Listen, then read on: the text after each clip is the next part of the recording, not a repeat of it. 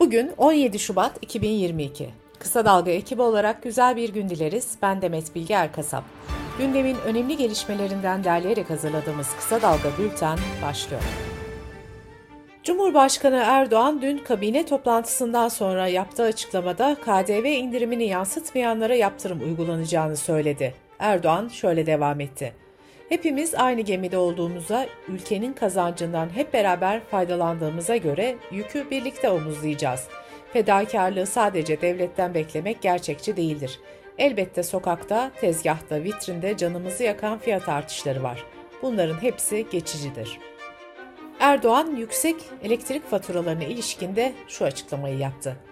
210 kWh saate kadarki düşük tarife ve 210 kWh saatin üzerindeki yüksek tarife rakamları vatandaşımız lehine yeniden değerlendirilecek. Küçük esnaf ve sanatkarları koruyacak şekilde kademelendirme yapılacak. Sivil toplum kuruluşlarının elektrik aboneliği de ticarethane statüsünden konut statüsüne dönüştürülecek.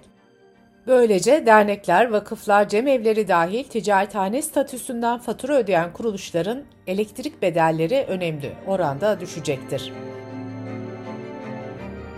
Cumhurbaşkanı Erdoğan, Birleşik Arap Emirlikleri ziyaretinin dönüşünde de gündeme dair açıklamalarda bulundu. Erdoğan, 6 muhalefet partisinin mutabakat metnini 28 Şubat'ta açıklayacak olmasıyla ilgili şunları söyledi. Niye 28 Şubat? Bu da garip. Öbür taraftan HDP'yi çıldırtıyorlar. Oldu olacak onu da alın yanınıza. Bunlardan bir şey çıkmaz. Erdoğan ileride bu altı muhalefet partisinden Cumhur İttifakı ile birlikte olmak isteyenlere kapınız açık mı sorusuna da şu yanıtı verdi. Haşa öyle bir şey olur mu tabanım da müsaade etmez. İyi Parti Genel Başkanı Meral Akşener partisinin grup toplantısında konuştu. Hazine ve Maliye Bakanı Nebati'nin yastık altı altınların ekonomiye kazandırılmasına yönelik yaptığı çağrıyı eleştiren Akşener, devletin tüm kaynaklarını tükettiniz, Merkez Bankası'nın tüm rezervlerini erittiniz. Hala milletimizin kenardaki birikimine, kadınların takılarına göz dikiyorsunuz diye konuştu. Halkların Demokratik Partisi kapatma davasında esas hakkında savunma için verilen bir aylık süreyi yetersiz bularak Anayasa Mahkemesi'ne ek süre başvurusunda bulundu. HDP'nin talebini yerinde bulan AYM iki ay daha ek süre verdi. Anayasa Mahkemesi katıldığı televizyon programındaki konuşmasında Cumhurbaşkanına hakaret ve kamu görevlisine görevinden dolayı hakaret suçlarını işlediği gerekçesiyle tutuklanan gazeteci Sedef Kabaş'ın avukatlarının tedbir yoluyla derhal tahliye edilmesi talebini reddetti. Radyo Televizyon Üst Kurulu Ayşenur Arslan'ın Türk Mukavemet Teşkilatı'na yönelik sözleri nedeniyle Halk TV'ye %5 idari para cezası ve 5 kez de program durdurma cezası verdi.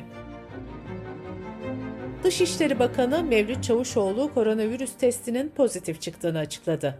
Çavuşoğlu, çalışmalarıma ara vermeden bir süre evden devam edeceğim dedi. Sırada ekonomi haberleri var. Disk Araştırma Merkezi 2021 4. çeyreğine ilişkin istihdam raporunu açıkladı. Rapora göre 4. çeyrekte geniş tanımlı işsiz sayısı 8 milyon 283 bin kişi oldu. Ayrıca çalışabilir nüfustaki 64 milyon kişiden yalnızca 2.4 milyonun kayıtlı ve tam zamanlı çalıştığı belirtildi. Disk Birleşik Metal İş Sınıf Araştırmaları Merkezi Ocak ayı için yoksulluk ve açlık sınırını açıkladı. Buna göre 4 kişilik ailenin yalnızca gıda harcamasını ifade eden açlık sınırı 4131 lira oldu. Diğer harcamaların da katıldığı yoksulluk sınırı ise 14.288 liraya yükseldi. Disk'in Kasım 2021'de yaptığı bir önceki araştırmasında açlık sınırı 3084, yoksulluk sınırı ise 10.669 liraydı. Bu yıl uygulanan asgari ücret ise 4253 lira. Piyasaların gözü bugün açıklanacak faiz kararında. Merkez Bankası Para Politikası Kurulu yılın ikinci faiz kararı için bugün toplanacak. Kurul bir önceki toplantısında faizde değişikliğe gitmemiş ve %14'te sabit bırakmıştı. Merkez Bankası verilerine göre özel sektörün 2021 yılında yurt dışından sağladığı toplam kredi borcu 2020 yıl sonuna göre 3.6 milyar dolar azalarak 169.4 milyar dolar oldu. Temel gıda maddelerine gelen %7'lik KDV indiriminin ardından tekel bayileri platformu üyeleri de alkollü içeceklerde KDV ve ÖTV indirimi istedi. Covid-19 gelişmeleriyle devam ediyoruz. Türkiye'de vaka sayılarının yanı sıra ölümler de artıyor. 24 saatte 309 kişinin yaşamını yitirmesi üzerine açıklama yapan Sağlık Bakanı Fahrettin Koca şöyle dedi. Omikron kaynaklı vakaların genelde hafif seyretmesi, geri kalan her şeyin iyi gitti anlamına gelmiyor. Vefat sayılarının yüksek olduğunu unutmayalım. Kronik hastaları, direnci düşük yaşları korumak için dikkatli olalım. Doçent Doktor Gamze Varol da şu uyarıda bulundu. Aşı olsak da maske, mesafe, hijyene çok dikkat etmeliyiz. Çünkü temas oldukça virüs mutasyona uğruyor. Virüsün mutasyona uğraması sonrasında nasıl davranacağını bilmiyoruz. ABD Hastalıkları Kontrol ve Önleme Merkezi koronavirüs aşısı olan hamile kadınların bebeklerinin bağışıklık geliştirebileceğini açıkladı. Araştırmalarda anneleri hamilelik sırasında aşı olan çocuklarda hastaneye yatış riskinin %61 oranında azaldığı ortaya çıktı. Avusturya hükümeti tüm COVID-19 kısıtlamalarını 5 Mart'ta sona erdirmeyi planladığını ancak bazı alanlarda maske zorunluluğunun devam edeceğini duyurdu. Sırada dış politika ve dünyadan gelişmeler var. Ukrayna krizi konusunda görüşmelerde bulunmak için Rusya'ya giden Almanya Başbakanı Scholz, Rusya Devlet Başkanı Putin'le önceki gün bir araya geldi. Putin, görüşme sonrası tansiyonu düşüren açıklamalar yaptı. Biz Avrupa'da savaş istemiyoruz diyen Putin, Ukrayna'nın doğusunda yaşananların ise bir soykırım olduğunu öne sürdü. Bölgedeki çatışmaların Minsk barış süreci çerçevesinde çözülmesi gerektiğini ifade eden Putin, ülkesinin NATO'dan talep ettiği güvenlik garantilerine ise henüz tatmin edici bir yanıt gelmediğini vurguladı. Rusya Dışişleri Bakanlığı da Rusya'nın Ukrayna'ya gireceği güne ilişkin net tarihler yazan Batı medyasını eleştirdi. İngiliz ve ABD basınına Rusya'nın Ukrayna'yı işgal edeceği tarihleri önceden yayınlama çağrısı yapan Dışişleri Sözcüsü Zaharova, zira tatile ne zaman çıkacağımı önceden planlamak istiyorum dedi. Avrupa Adalet Divanı, Avrupa Birliği'nin demokratik standartları ihlal eden üye devletlere finansman kesintisi uygulamasına onay verdi. Bu karar 27 ülkeden oluşan blokta demokratik yoldan sapan üyeler olarak görülen Polonya ve Macaristan'ı AB fonlarından aldıkları milyarlarca euroluk para kesintisi riskiyle karşı karşıya bıraktı. Polonya kararı egemenliğe saldırı olarak nitelendirdi. Macaristan ise kararın siyasi güdümlü olduğunu savundu.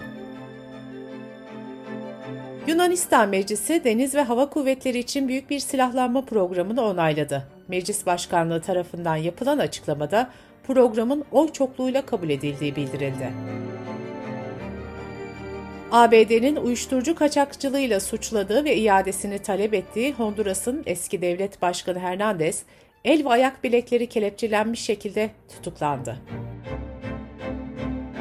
İsveç merkezli telekom şirketi Ericsson'ın CEO'su Irak'ta belli ulaşım noktalarına erişim için işi de ödeme yapmış olabileceklerini söyledi.